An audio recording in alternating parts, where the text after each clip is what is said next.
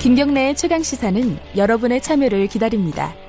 샵 9730으로 문자 메시지를 보내주세요. 짧은 문자 50원, 긴 문자 100원. 콩으로는 무료로 참여하실 수 있습니다. 네, 김경래 최강 시사 아, 듣고 계시고요. 오늘은요, 어, 특별한 분들을 좀 모셨습니다. 2013년도에 남양유업 사태 기억하십니까? 어, 당시에 그 남양, 남양유업에서 밀어내기 영업을 대리점한테 강요를 해가지고 굉장히 사회적으로 큰 무리가 있었습니다. 그 남양유업 직원이 본사 직원이 대리점 점주들에게 막 욕설하고 이랬던 것이 공개가 되면서 어, 파문이 굉장히 커졌었죠. 그 이후에 뭐 여러 가지 일이 있었습니다. 소비자들은 남양유업 어, 제품 불매 운동이 좀 있었고 그리고 법적인 다툼도 있었고 결국은 어, 대리점하고 남양유업하고 합의를 했다는 얘기도 언뜻 기억이 납니다. 그 뒤에 얘기를 잘 모르겠어요. 어떻게 이게 일이 끝났는지 잘 해결이 된 것인지 어, 물론 제가 말씀을 드리니까 대부분 짐작하시겠지만 해결이 잘 안 됐다는 거겠죠. 어, 많은 일과 비슷하게요. 자, 오늘 그때 당사자 대리점을 운영하셨던 두 분 모시고 어, 그 일이 어떻게 해결이 됐는지 그리고 지금 남아있는 숙제라든가 어, 지금 상황에 대해서 좀 여쭤보도록 하겠습니다. 어, 두분 모셨습니다. 먼저 김대형 선생님 나와 계십니다. 안녕하세요. 네, 안녕하십니까. 그리고 장성환 선생님 나와 계십니다. 안녕하세요. 네, 안녕하세요. 그 두 분 다 그 당시에 대리점을 운영을 하셨던 분들이죠? 네, 맞습니다. 네, 맞습니다. 예. 어, 일단은 그때 당시에 일들 13년, 2013년이니까 한 6, 7년 전입니다. 어, 밀어내기 영업 이게 뭔지가 기억이 좀 가물가물해요. 먼저 장성환 선생님이 좀 어, 말씀을 해주시겠어요? 그 본사에서 어떤 어떻게 뭘 강요를 한 건지 밀어내기라는 게 뭔지 그런 것 좀 말씀해 주세요.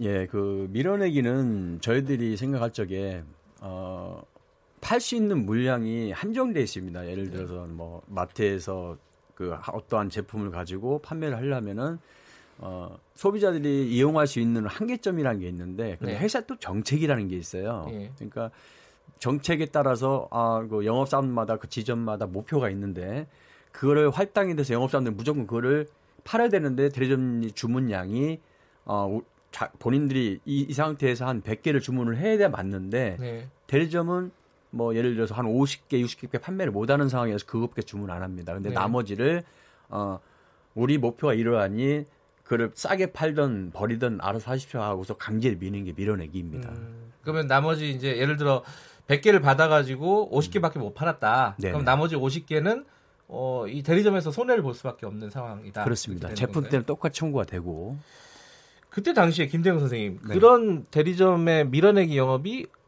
뭐 특정한 어떤 대리점에 국한된 게 아니라 전반적으로 다 그랬다는 아, 그렇죠. 거죠? 예, 그렇습니다. 예. 전국적이었었고 굉장히 조직적이었었고 예. 예. 그저 같은 경우에는 회사에서 밀어내기 한 제품을 다시 반송을 시켜도 음흠. 그 제품 값을 회사 멋대로 청구해 가지고 저한테 청구를 아. 했던 그런 경우도 상당히 많았었습니다. 물론 이거는 나중에 법적인 다툼에 대해서 얘기할 때 좀 얘기하겠지만은 김 선생님, 김대영 선생님이 스, 스스로 계산을 했을 때 그 밀어내기로 피해를 봤던 금액이 한 어느 정도 된다고 보세요? 총 제 매출의 25%를 밀어내기 손해라고 보였었습니다. 추산을 한다면 네. 금액으로 추산을 한다면은 손해를 7억 보신 5천입니다. 5년 동안 7억 5천. 7억 5천이요. 예, 5년 동안. 아, 장 선생님은 어느 정도로 본인은 계산을 해보셨어요? 대충 5년 동안 밀어내기를 제가 한번 자료를 보고 네. 제가 이제 없던 그 파, 파일을 찾아서 이제 김대영 국장님 저 네. 도움을 해서 찾아봤더니 한 12억 정도 되는 것 같습니다. 12억이요? 예, 밀어내기 된 게. 몇 5년 예, 동안에요? 예, 예. 그러면 이게 두 분이 아주 특별한 케이스가 아니라 대부분 비슷했다는 거잖아요. 네, 네, 그렇습니다. 그렇습니다. 예.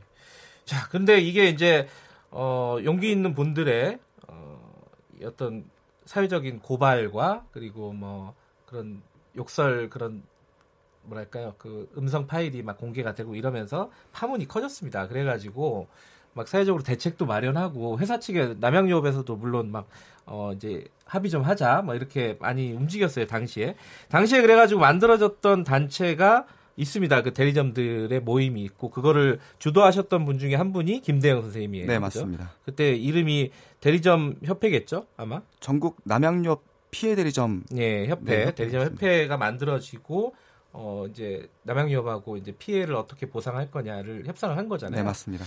근데 그게 어 진행이 잘 처음엔 좀 잘 됐죠, 그래도. 네, 잘 됐죠. 회사 대표이사가 예. 적극적으로 저희를 와해시키려고 네. 회사 대표이사가 직접 저희 피해 대리점 주 집에 가가지고 어, 고소를 취하해주면은 당신 자녀들을 음. 취업시켜주겠다. 네. 이러한 사실들이 또 이제 회원들 사이에서 소문이 도니까 저희들 이제 분열이 시작된 거죠. 균열이 시작된 아, 거죠. 처음에는 이제 잘 모여서 단합을 해서 어, 회사 측하고 싸웠는데 네. 나중에 회사 측이 여러 가지 일부 점주들에게 뭐랄까 혜택 같은 걸 주면서 분열이 시작이 네, 됐다. 고소 취하 조건으로 아 고소 취하셨고 그래서 고소를 또 많이 취하셨던 모양이에요. 결국에는 마지막에 다 취하, 취하했죠. 다 취하고 네. 예. 그러니까 뭐 회사 측에 설득을 당했다 네. 이렇게 볼 수 있겠네요. 네 맞습니다.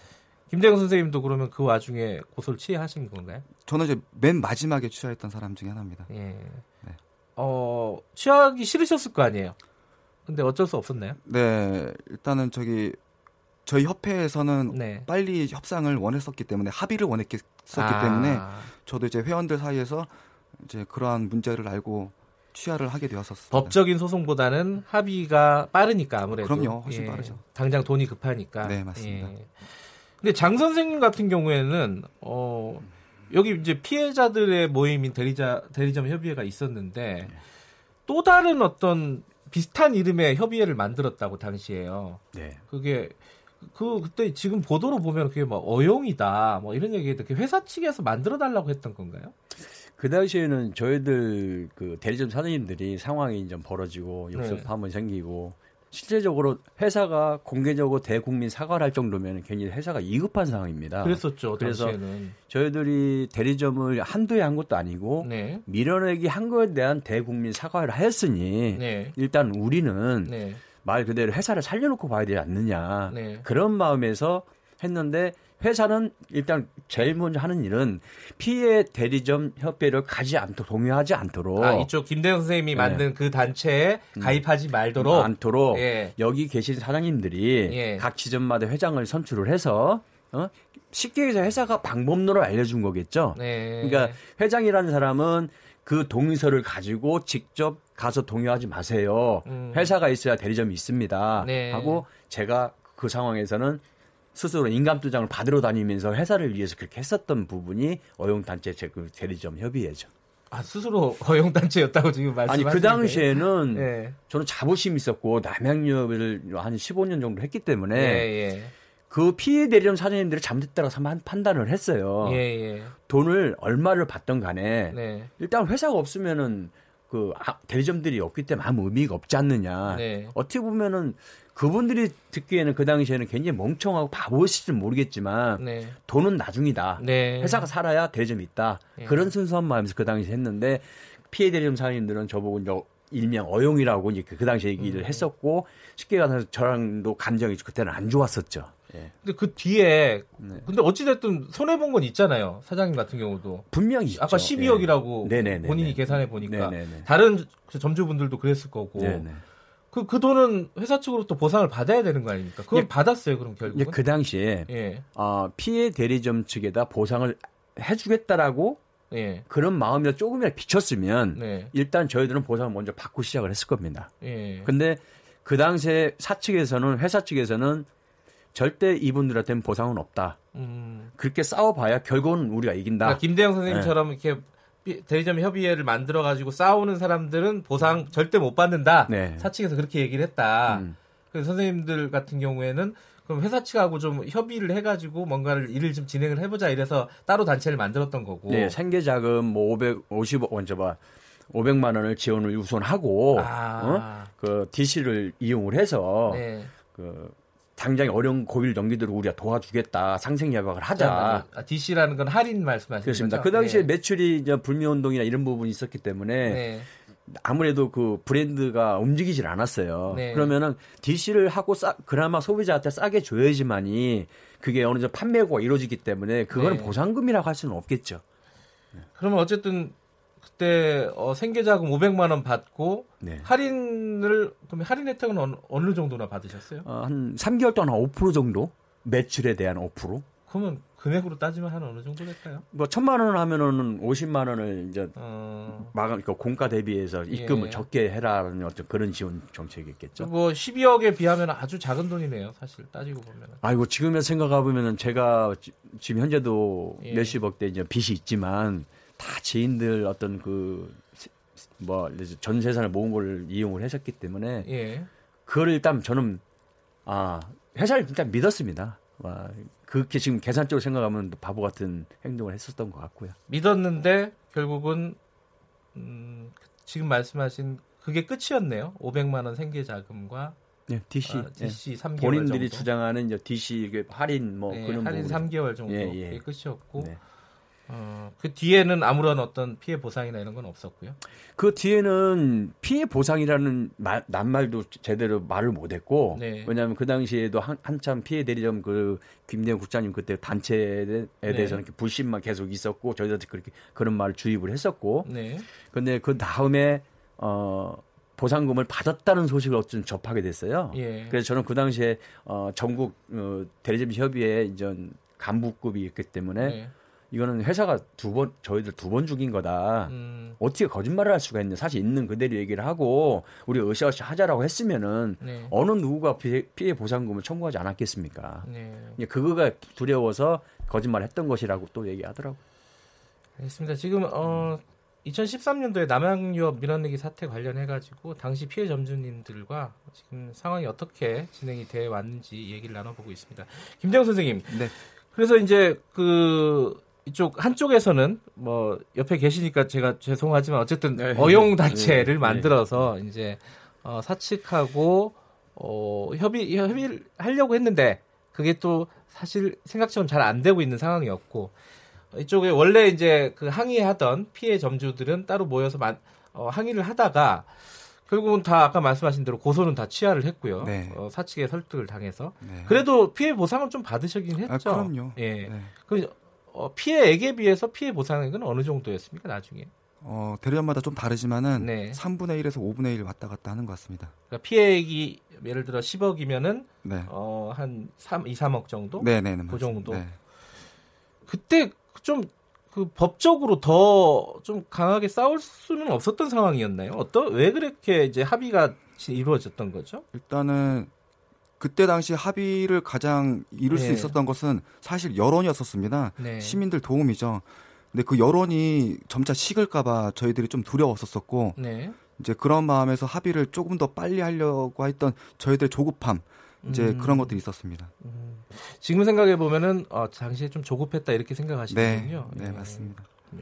그 어찌됐든 그 합의가 이루어지고 그럼 그 단체는 지금은 어떻게 됐습니까? 음, 글쎄 저는 이제 그 단체에서 오히려 스파이로 내몰려가지고 그건 또 무슨 말이에요? 어, 제 회사에서 상생기금을 내놓은 게 있습니다. 남양유업에서요? 네, 남양유업에서 대리점 저희 피해 대리점 협의회에다가 예. 상생기금을 내놨는데 그 기금은 사회를 위해서 좀 써야 된다. 네. 뭐 피해를 본 가맹점주, 대리점주를 위해서 저희들이 좀 집회를 하고 네. 그런 재원으로 쓰고 싶다고 주장을 했는데 저희 회원들은 n분의 1을 원했었어요.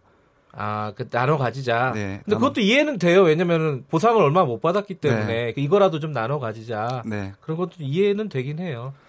근데 어쨌든 내부적으로 의견 차이가 있었다. 네. 그래서 예. 의견 차이지만은 저는 이것도 회사가 개입이 됐다고 생각을 하는 게 아하. 저를 이제 스파이로 내몰아 가지고 협의회 내부에서 실제로 김대영 고소장을 작성을 합니다. 음. 이제 그러는 과정에 제가 큰 상처를 받고 나왔죠. 그러니까 당시에 그 사측하고 앞장서서 싸웠던 분들이 오히려 그 협의회에서 쫓겨나는 상황이 네, 돼버렸군요. 맞습니다. 그, 그 상황들을 밖에서도 쭉 보셨을 거 아니에요, 장 선생님도 그죠? 그러니까 그 회사는 예. 전체적인 상황은 얘기 안 하고 봐라 이렇게 하면 이렇게 된다. 아 저렇게 싸우면은 네, 회사하고 네. 싸우면은 네. 저렇게 되다, 된다. 그러니까 저희들은 아. 다른 게 아니라 어 그러면 저 본인들이 자, 어, 거짓말했기 때문에 네. 우리도 거기에 대한 절반만이라도 보상금 주- 지급을 하고 시작을 하자. 음. 전 대표로서 대리점 예, 어떤, 예. 어떤 뭐 전국대 수도권 대표였으니까 대표로 해서 다 대리점들은 그걸 원했고 예, 예. 근데 어느 날 갑자기 그 얘기를 내가 주장을 하니까 어느 날 갑자기 제가 혼자가 돼 있는 거예요. 어허. 다들 내 말 동의를 안 하고 전화도 안 받고 어허. 저를 이제 왕따 시키는 거죠. 음흠. 근데 그거는 사전에 이제 회사들이 개입을 해서 저 저를 이제 피해, 피해 대리점 그쪽에다가 이제 완전 아, 상식 밖의 사람이다 몰아 넣은 거겠죠. 처음 아쉬울 때는 저를 이용을 하다가 네. 그러고 나서 이제 뭐 물, 물품 공급 중단하고 뭐 채권 같은 거 이, 뭐 앞서 뭐 돈 갚으라고 독촉하고 그때부터 시작이 된 겁니다. 저는. 어, 뭐 대리점 일도 할 수가 없는 상황이 돼버렸군요. 예, 물, 뭐 미수분 값자는 물건 공급 못하겠다고 얘기하나. 김대영 선생님도 대리점은 당연히 하기가 힘든 상황이었거든요. 네, 2014년에 영업은 그만두고요. 예. 지금 시민사회 활동하고 있습니다. 예. 당시 그 민사는 어쨌든 이렇게 굉장히 지난한 과정을 통해서 흐지부지 끝났어요. 네.